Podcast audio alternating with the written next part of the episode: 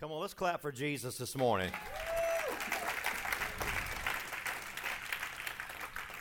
So good to have you this morning here at Family Reunion. Every Sunday we get together as a family and join together and just enjoy each other. Uh, I just want to thank you because you're powerful. And uh, you are powerful people. Thank you for loving people. And uh, we're super excited about the kingdom of God. Um, I got a phone call uh, Thursday, uh, Friday morning early and um, I, will I'll be I'll let's have a little transparency. I was laying in bed and talking to my wife and having a little pity party. Anybody ever had a pity party? A little selfish moment where I was whining about my life and you know had a little pity party talking to my bride. And I picked up the phone and my best friend of many many years, Jeff Ramsey, had had a cardiac arrest and it was in the hospital. They were calling me, and um, so I thought just in the moment as I was doing that, Lord, don't let me get selfish and look at the little things in my life and make them bigger than they are. Is anybody here today? That I get so caught up in my little little bitty pebble in the water when somebody's really got a big wake and, and, and I just forget about really how g- good you are to me. Has God been good to anybody this week?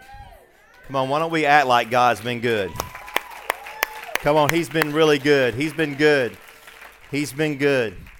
And so I spent the, the last uh, couple days in, in Shreveport with my friend, and, and I want to give a great praise report that he has no blockage in his heart, and that uh, he he's only his heart's only working thirty percent because of a blood clot, but that they're going to treat that with blood thinners, and and he's going to be okay. I want to talk to you about that some more. Um, and so we have a cardiologist in the room, and I need a little information here. And so, uh, but we we're excited that God's doing something good for him, and and he's going to. But continue to pray for him. It's been a tough season for this family, and it's been a two years of, of, of sickness and lots of situations. We prayed over their little grandson here a few times at church. He's been in, born in January. He's been only been out of the hospital about probably two months at best over a broken period of time and uh, they've just had a, had an incredible uh, two years of just one thing after another. But let's remember the Ramsey family in prayer, and that God's going to bring him out of that, and he's going to be healed and completely made whole. How many believe that? How many believe we serve a miracle working God, and that He is good, and He's in a good mood? Come on, and He loves us with what? Come on, as many times as I say this, with crazy love. Come on, look at your neighbor say, He loves you like crazy. He loves you like crazy. Somebody tell Debbie more that. He loves you like crazy. He loves you like crazy. She, he, she looked to the left and the right, and nobody was looking at her. So I just want to make sure she knew that Jesus loves you like crazy, girl. Today we're going to be talking about covenant relationships. I, I, I started this message. I didn't get to finish it week before last. Uh, if you missed last Sunday, though, well, Carter speaking on the word, it was fantastic, and uh, you need to hear that word. It was a great word, and uh, but I, am picking up kind of skipped a beat because I was getting dental work done. Didn't know if I was going to be able to preach last week, but but um, I, I'm excited about finish wrapping this up today. I know last the last time I preached, I preached about an hour and ten minutes. I'm going to be shorter than that today. I'm going to be shorter than that. I don't know how much, but I'm going to be shorter than an hour and nine minutes. So here we go. All right. Covenant relationships. How many believe that we're in covenant relationship? Amen. And that we're a family. This family, this, this house is a family. And uh, there's going to be times in our life that you, you may not believe it today because life might be good for you today, but there's going to be times in your life that you're going to need family, a covenant relationship. People that will come alongside you and walk with you through very dark times.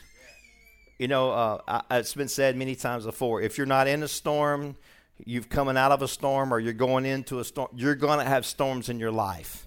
You're going to have situations in your life. And we and God created us to be together, not to be apart. He created us for relationships. He created us for for family, and and he uh, and he loves to see his family doing what family does. That's not bothering me at all. Let him squeal. No bother. We're family. Just let him squeal. He ain't gonna hurt me. I love to hear those babies. We're gonna have some more of them in this house. Praise God. And uh, we grow into church one baby at a time. Well, Emily and Ricky two at a time, but the rest of us one at a time.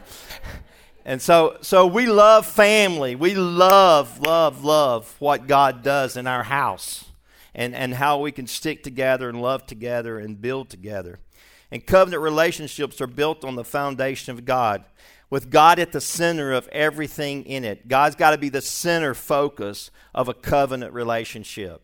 I tell people in marriage, you're not making just a covenant relationship with one another, but you're really your covenants with God that makes the two of you become one. The two of you become one. When you make a covenant relationship, it's three people inside that covenant. It's God and y'all and the two of you, and, and that's what makes it so powerful. And then there's covenant relationship in our family. When we have children, we're in covenant relationship with them. Uh, just because you brought a baby into the world doesn't make you a mother or a father.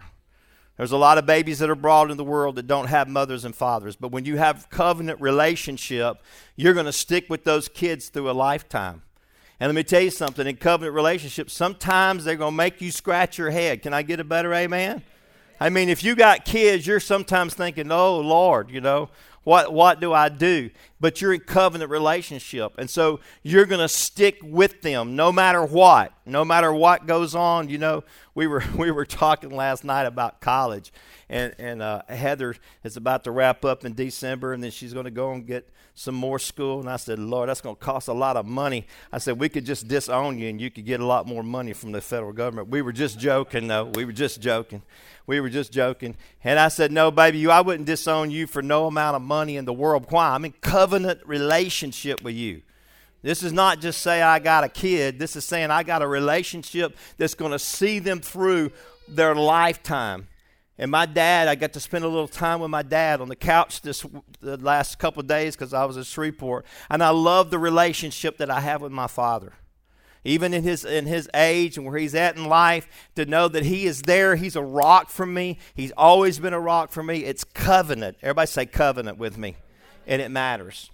And then we come into our uh, the church. Listen the church are to be a covenant relationship we are to we are to be careful how we how we see the people around us we are to be careful how we view that we're in relationship with each other we need each other. April Foster, I need you in my life. Even though sometimes we drive each other crazy, right? Because we have such a, a, alike personalities. But I'm going to tell you what, our iron sharpeneth iron. I need people in my life. I need people that will speak to me truthfully. I need people that will love me honestly. I need people in my life. You need people in your life. And we're in this covenant relationship as a community of believers. And we're a family that has been brought together by one heavenly Father. We got the same daddy. Come on, somebody. Anybody in the house today? We got the same daddy. We got the same daddy, and he loves us with this crazy kind of love. And we're bound together many many many pieces of the body many different things in the body. We're all we all have different attributes and skills and personalities and and and we come from different backgrounds to some degree. But listen we're one body with many members. Can i get a better amen? And a covenant relationship will grow you. It will grow you. And the only way you will grow to reach your, uh, your full capacity is to be in a covenant relationship where there's trust where you can trust people and you can be trusted. And there's two things that come out of this kind of relationship, and I want you to, this is what I'm going to talk about today. The two things that come out of this relationship. Number one, we empower people to become who they are called to be without judgment.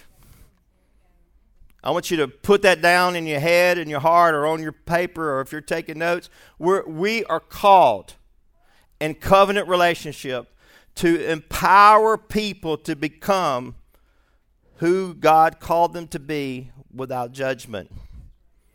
No one becomes all that they're called to be overnight. We're on a journey. And I look around this room today, and I've known some of you for many, many years, and you've known me. We've, we've made some mistakes along the way. Come on.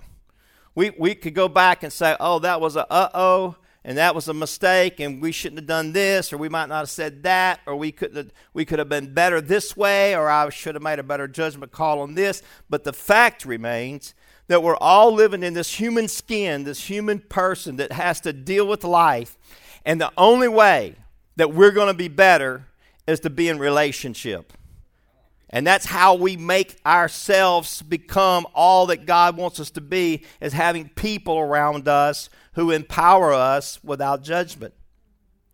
And so we're on a journey. And it's so important to be impatient with the process. But we often want to judge people so quickly, even before God judges them. So, who does that make you?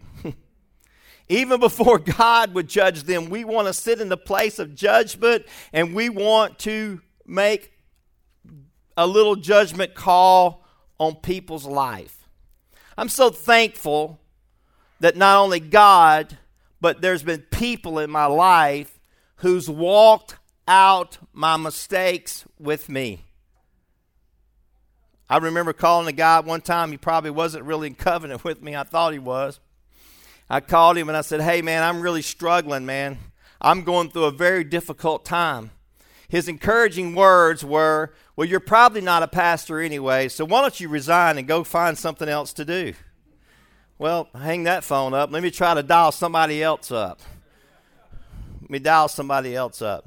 That was not an encouraging word for that moment. That was not an encouraging word for that moment. God was in the middle of developing me. I needed that friend at that moment to help me to understand how to navigate through the place I was at. And instead, he said, Why don't you quit? Listen, let's don't encourage people to quit. Let's encourage people to press on. That God has a plan for your life. And because you hit a bump in the road doesn't mean your life is over. Doesn't mean that because you have a curveball doesn't mean that you're discredited from doing what God's called you to do. Let's encourage one another. Hey, listen, this is only for a season in your life. Weeping may endure for a night, but joy is coming to your life tomorrow. I was thinking about my good friend this morning, Jeff. He's laid in the hospital bed, and he's been praying for this grandbaby of his, and he's been fasting. And I keep telling him, Jeff, this is not a season in your life to fast. Why? Why? Well, Pastor, you're telling people not to fast? Yeah, because you've had E. coli and you had C. diff, and your body's not strength enough to fast. And then, as I was telling him that, then I said, This is the time that you call your friends and you say, I need you to fast for me. I need you to pray for me. There comes a time in life that somebody has to come along beside you when you can't raise your hands any longer and they have to hold your hands up until the battle is won. That's called covenant relationship. And it's needed in our lives because there's going to be a day in your life when your hands are going to fall to the side. There's going to be a day in your life and you're going to feel like I can't go on. If you're in covenant relationship and you've held somebody else's hands up, guess what? That's probably those people come alongside you in that situation and they're going to hold your hands up. Are you with me this morning? It's called covenant relationship. In 1 Thessalonians, it says this I appeal to you, my dear brothers and sisters, to instruct those who are not in their place of battle be skillful and gentle to encourage those who feel themselves inadequate. I got a dry mouth this morning. Be faithful to stand your ground. Help the weak to stand again. Be quick to demonstrate patience with everyone, not with the ones that are easy to be patient with. Be quick to extend patience to everyone. Everyone. Everyone. Matthew 7 says this Refuse to be a critic full of bias toward others, and judgment will not be passed on you. For you'll be judged by the same standard that you use to judge others. The measurement you use on them will be used on you. Why would you focus on the flaws of someone else's life and yet fail to notice the glaring flaw in your own? How could you say to your friend, Let me show you where you're wrong, when you're guilty of even more? You're being hypocritical and a hypocrite. First, acknowledge your own blind spots and deal with them, and then you'll be capable of dealing with the blind spots of your friends. I want you to pay attention here. It doesn't say there's not a time to deal with the blind spots of your friend. My daddy would say it like this Son, sweep around your own front porch before you go sweep around somebody else's. Take care of your own life before you go take care of someone else's. Why do we need to do that? We need to be always constant about looking at ourselves and judging ourselves appropriately, not misjudging ourselves. I don't mean harshly judging ourselves.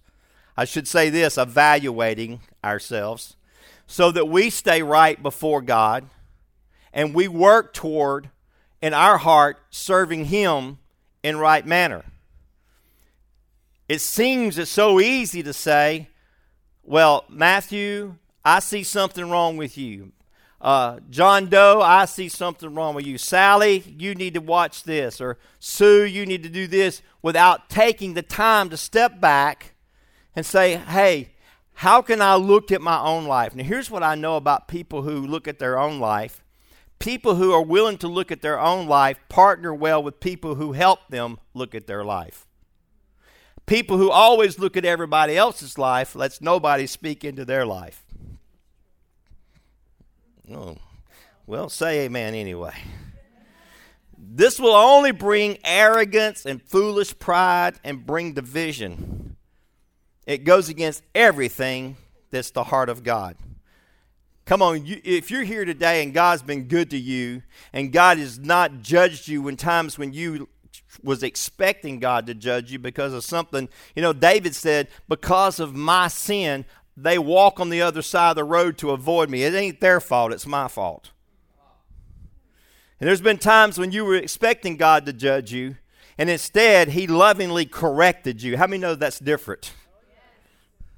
And you felt the love of God in the middle of your situation, but yet you turn around and judge someone else so quickly so quickly. There's times that we need to make sure that we're loving people the way we are to love people. Let me read that Matthew 7 from a different translation. translation. Oh, how can you say to your brother, Let me take the speck out of your own eye when there's a log in your own eye? You're walking around with a big old beam in your eye. It's pretty obnoxious.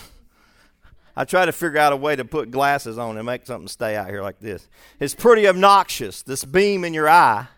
But while you got a beam in your eye, you're over here worried about the speck in somebody else's eye.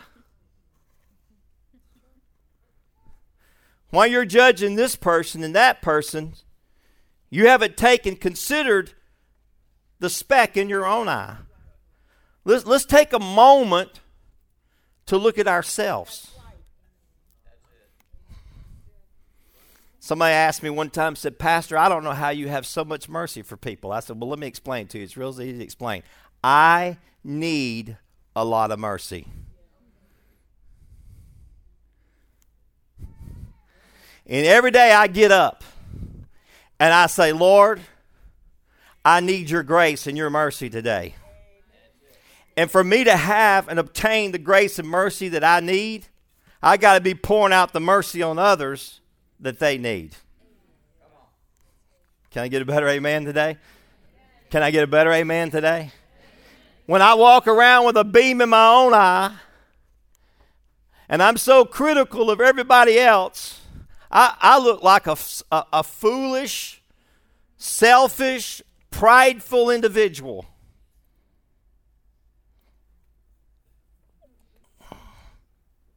Nothing's wrong with me. I'm holy. I'm righteous. I read my Bible every day. I pray every morning. You know, you can read your Bible and pray every morning, but if you go around judging, if you read the scripture so you can slap somebody up the side of the head with it, while you haven't washed your own self with it. You just got a beam in your eye. Let me just go ahead and preach this morning. Let me tell you about social media. Social media, social media, people get on social media and just judge everybody in the world with it. It's become a platform for people that are gutless to say what they couldn't say to somebody's face. I got some amens on that. You're a coward, but you're going to put it on social media.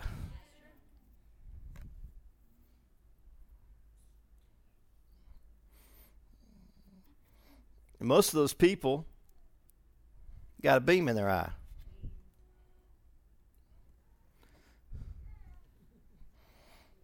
Say amen to that. Because it's the truth. It's a yay and amen. I, I, I, I wish we could have some grace for people. I wish we could have some love for people. I wish we were so quick to give mercy instead of judgment. I wish we were quick to love people instead of finding out what we could not love about them. I think it's more important to find what unites us than what divides us.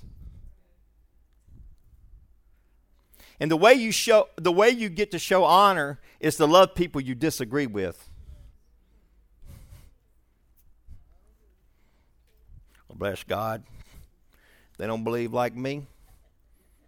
By God, they're going to hell. And uh, that's just the way it is. I'm right. They're wrong. My dad, you know, he's he's 83 years old. Yesterday we were talking, and I was talking about, you know, Dad. We're so quick. We've been so quick to judge people when it comes to ministry more so than the world judge people.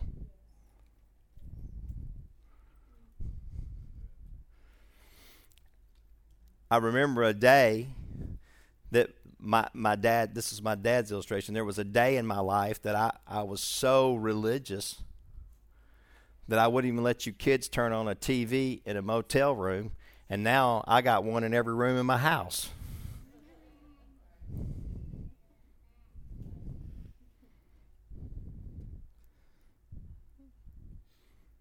Now, let me say this. We went on to say that there was probably some benefit in not having a TV in our life when we were kids. But the attitude was judgmental. And so you can be doing the right thing with the wrong attitude and get a judgmental result. How many know you can be right 100% right and 1000% wrong at the same time? Because it's your attitude. It's your attitude. It's that judgmental spirit. It's not it's like, oh, brother, I see something broken in your life, so let me help you to become all that God wants you to be. Come on, clap your hands to the Lord this morning. Number two, when we're in a right relationship, we can confront one another in love so that we can live out our life that we have been called to. How many knows there's a time in our life that we get to confront some people in life? Amen? Amen. I'm going to tell on Tony this morning. He'll forgive me. Years ago, Tony called me. He was, I'll never forget. I was driving down the interstate. And Tony called me and he said, Pastor, I wanted to let you know because I want to be accountable that I did something last week, and I, I think he had moved somewhere. Did I don't remember what it was, but he did something. I don't remember the story, but he did something. He said, "I was wanting to be accountable and let you know what I did." I said, "Tony, that's not accountability. That's confession. you already done it."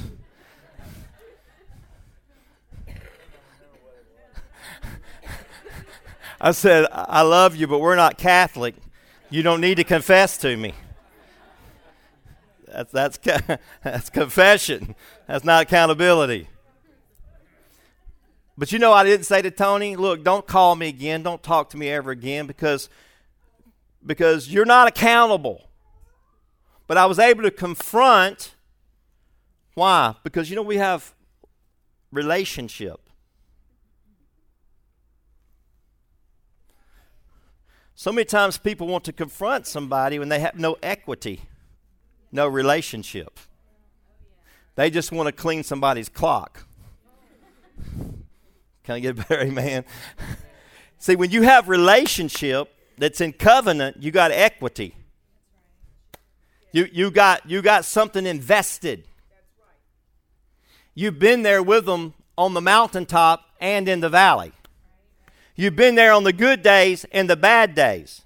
You didn't abandon them when they were in trouble.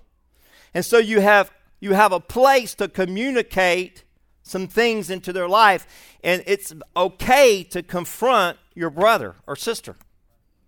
There's a right way and a wrong way to confront. There's the, the we, we first remember love does not look or rejoice in wrongdoing, but love covers a multitude of sin. Now, when we talk about love covering multitude of sin, we're not talking about love raises up the the the uh, the rug and sweeps wrong underneath the rug. That's not what we're talking about. That's not the kind of covering we're talking about. We're talking about the kind of love that says, "Look, I'm going to call this out, and then I'm going to walk it out." Are you with me this morning? I'm going to call it out, but I'm going to also walk it out. I'm not just going to point my finger at you and say, hey, you're wrong. I'm going to say, hey, listen, I want to help you in this place where evidently you have a shortcoming. I want to walk this out with you. Are you with me this morning? There's a right way and a wrong way. And at the same standard, if we, ref, you know, let, let me back up. If you have already told the whole world what you think about is wrong in somebody's life, and you're coming only to judge them, that's not love at all. And by the same standard, if you refuse to love someone enough that you won't help them see their blind spots, that's not love at all.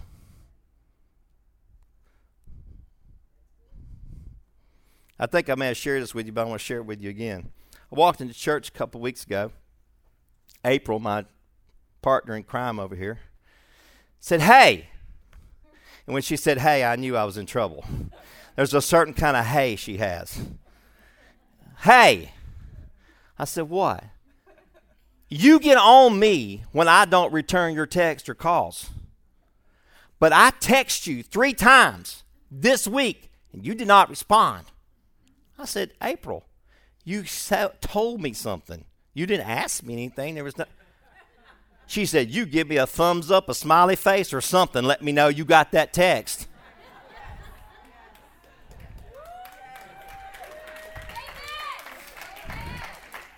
Now, if some turkey on the street would have called me out like that, I'd be like, dude, what you telling me that for? I got relationship. And I have a standard. If I text you or call you, call me back. And I wasn't living by my own standard. How many know you got called out? Now, that was right before church, just before I preached. You could have picked a better time.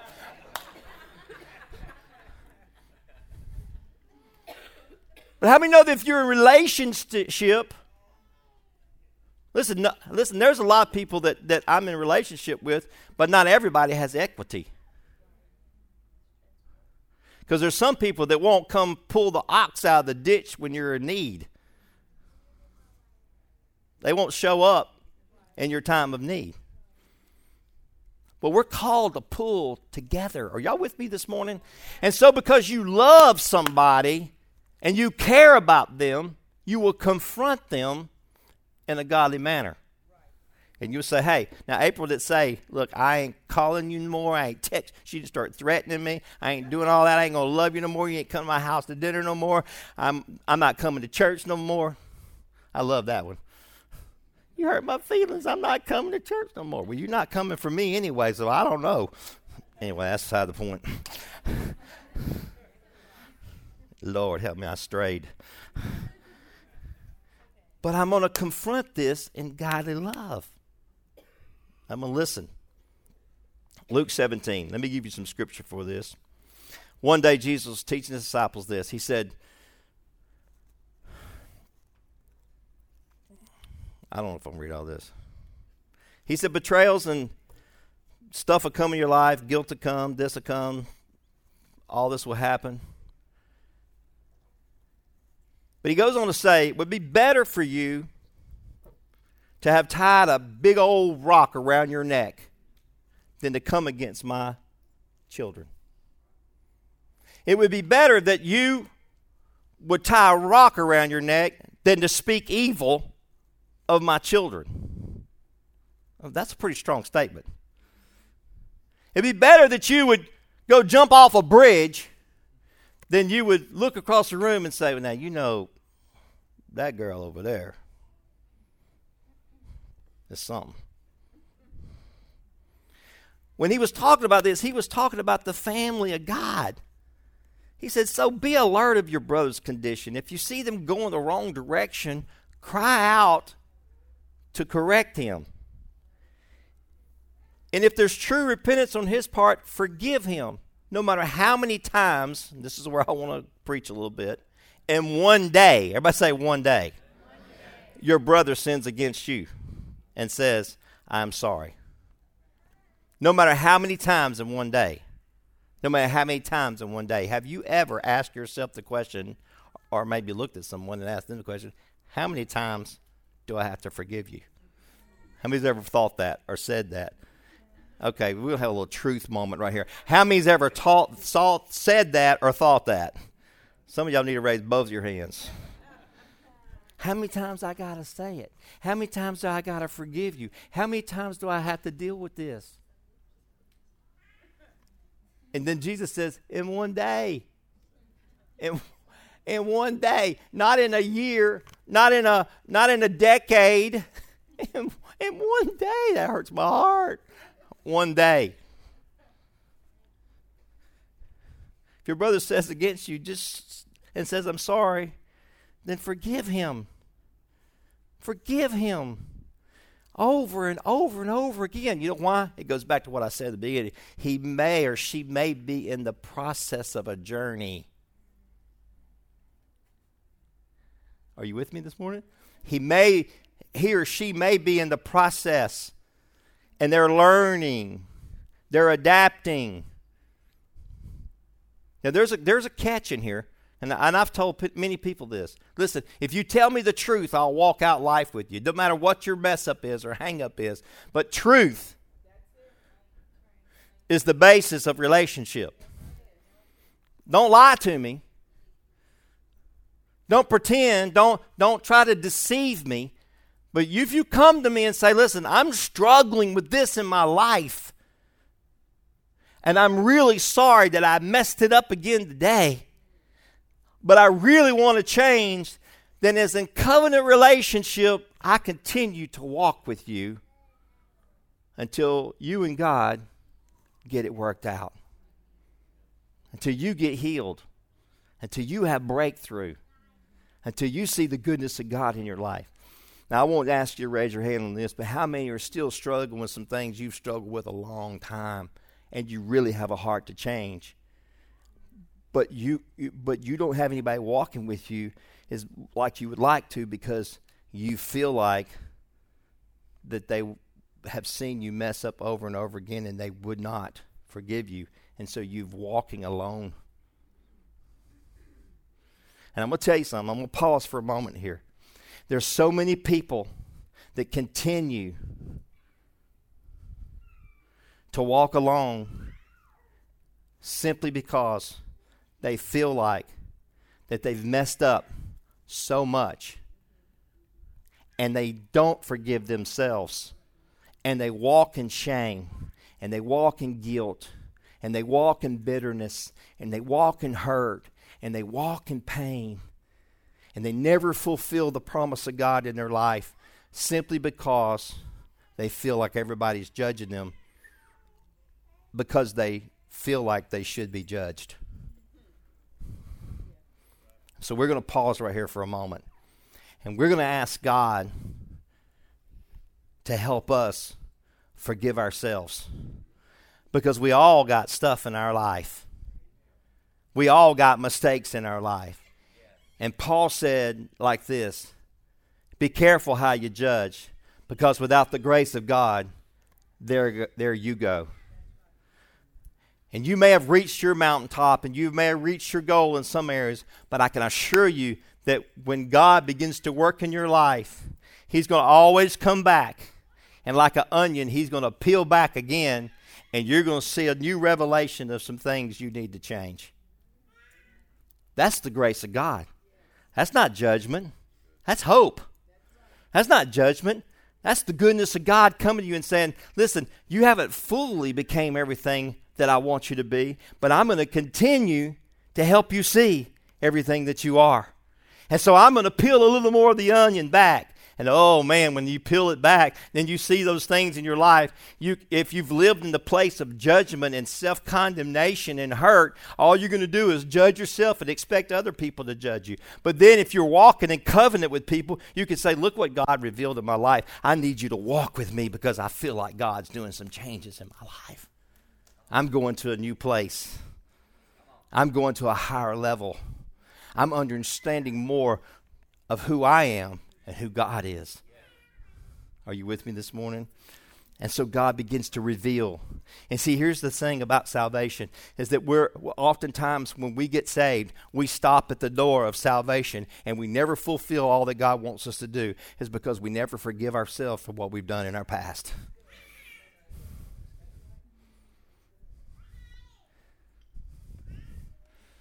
But when you're in covenant relationship, it's okay to call it out, but then walk it out. And this is how a healthy family walks together. Amen. But it's time for us to find our brothers and sisters and that we get truly, so that we can truly demonstrate what it looks like to love and to be loved. It's not our place to punish, it's not our place to abandon those who fall in order that we might be holy and hate sin. Let me say it one more time. It's not our place to punish, it's not our place to abandon, it's not our place to call out others in order that we might look holy and that we hate sin. You can hate sin without hating people. You can hate what destroys somebody's life without hating the person that it's destroying. And only love and the love of God will help them and help you to see all that God wants them to be and all that He wants you to be. So when you see your brother falling, when you see your sister falling, with God's love, with goodness of God, you go down and you pick them up and you carry them for a while until they can understand the goodness of God in your life. I said this a few months ago. I want to say it again. In the shepherd's hook, the shepherd's hook on the staff, that hook was designed so that it could break the lamb's leg for the sheep that would continue to wander off after being corrected many times. Then the shepherd would come along and break the lamb's leg. We got a lot of people that like to use the hook. They like to break the leg. But they don't like to be the shepherd because then the shepherd picks up the lamb that he broke the leg and he puts the lamb on his back until the leg heals. And me tell you what's happening when the leg's healing. There's a bonding going on, and the voice of the shepherd becomes very near to the lamb. And the lamb no longer wants to leave because the lamb has been healed and knows the voice of the shepherd.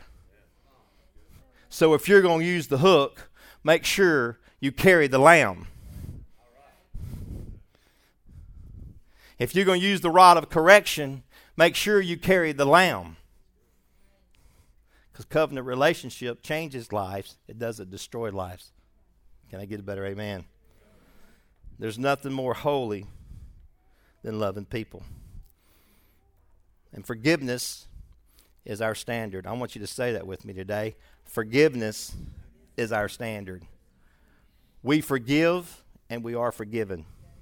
That's our standard in this house. We're not going to judge, we're going to forgive.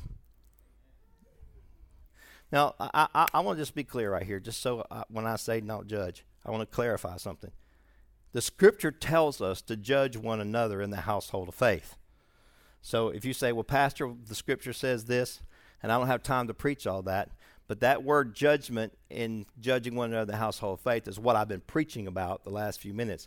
When we judge, we're judging only to heal, not to condemn. I could go on with that because Repentance is necessary, which I just read in the scripture. Now, if a person refuses to repent, they refuse to change their life, they refuse to accept the love of God, there's nothing we can do about that.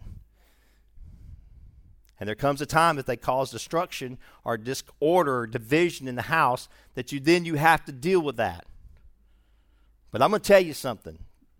Those times are very in my pastoring of 23 years, those times have come very little that I needed to tell to set someone in order. Most of the time I need to love someone into the grace of God that changed their life. Forgiveness is our standard. If there's anyone without sin, let that person be the first one to throw stones. Matthew said, Is there the story of the king he tells in Matthew about the, the, the servant owed him a large debt, and he forgave the servant. Servant fell on his face, said, Please, king, forgive me of my debt. And then the servant went out, and he found the one that owed him a debt, and he took him by the throat and began to choke him. And then he had him thrown in prison or in jail. And then Matthew 18 picks up there, and the king said to him, You scoundrel, is this the way you respond to mer- my mercy because you begged me? If I forgive you of the mass debt that you owe me, why didn't you show the same mercy to your fellow servant that I showed to you? And in fury and anger, the king turned him over to the prison guards to be tortured until all his debt was repaid.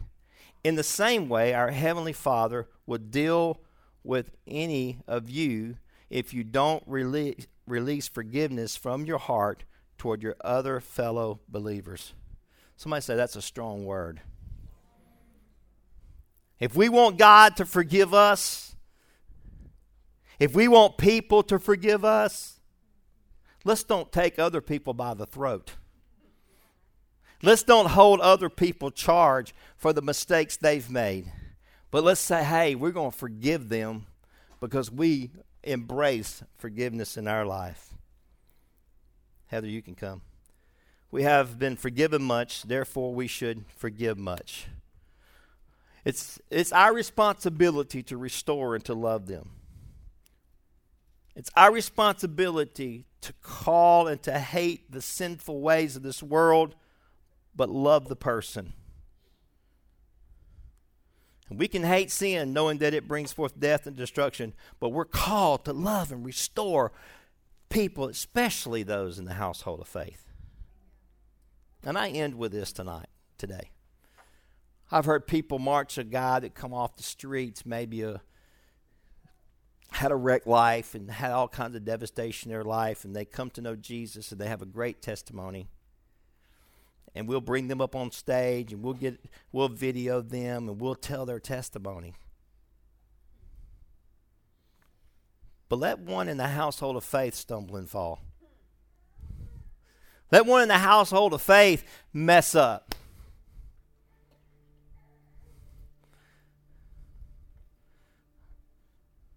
And we have little patience and little kindness and little words to say to them.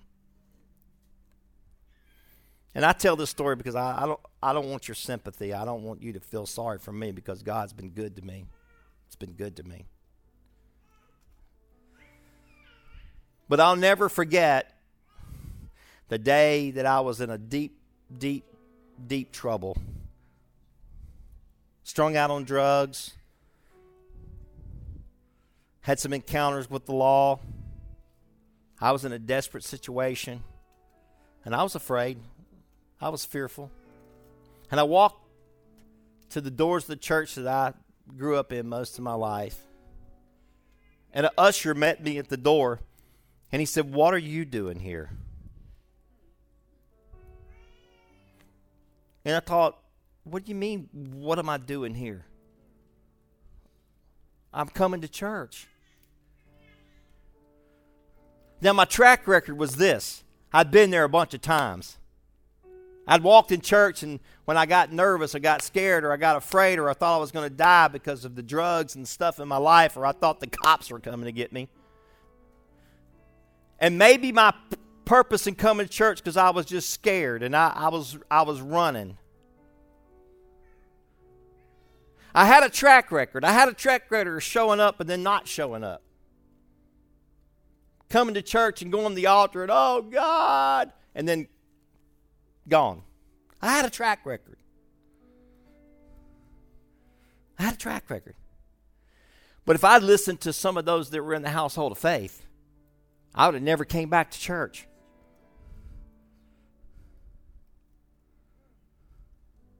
You know my friends in the bar, they never asked me what I was doing there. When I was gone for a little while and come back, they'd be, hey, dude, what's up? It's a bad day when the church, the world's more inviting than the house of God. But one day I came into church, and John, I had hair down the middle of my back. I weighed 140 pounds. My eyes were sunk back in my head. I looked like a skeleton with skin wrapped around it. I had not eaten in, in probably really food in over a year. I drank was my diet.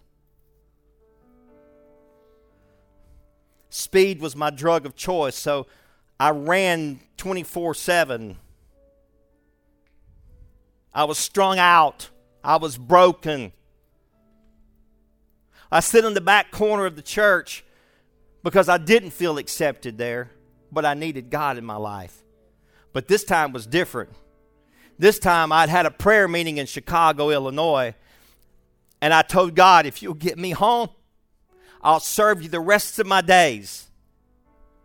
If you'll get me home, this scare, this, this event, this time when I woke up, I was serious with God. And had I allowed the voices of some in the church, not all, small, little group, not all the church. But if I allowed the voices in the church to be what I heard the loudest, I would not have come to church. Thank God I could hear the voice of God that was calling me. And I walked into the house of the Lord, and this time was different. I'm telling you to say this don't ever judge those who circle in and out the door because it might be the time that they walk in the church. It's going to be the time that God connects with them. They might be pastoring a church some 33 years later.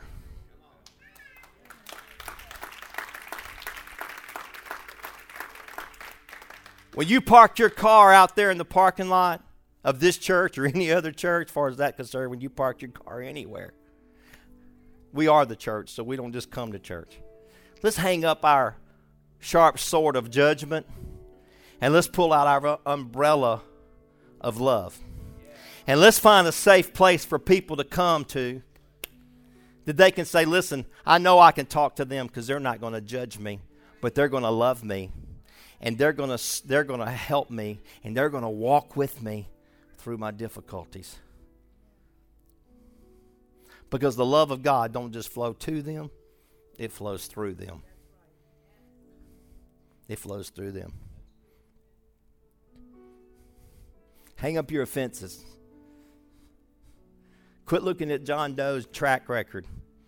Start looking at the grace of God on your life, and you'll love people the way that God loves you, especially those that are in the household of faith, especially those that rub you the wrong way.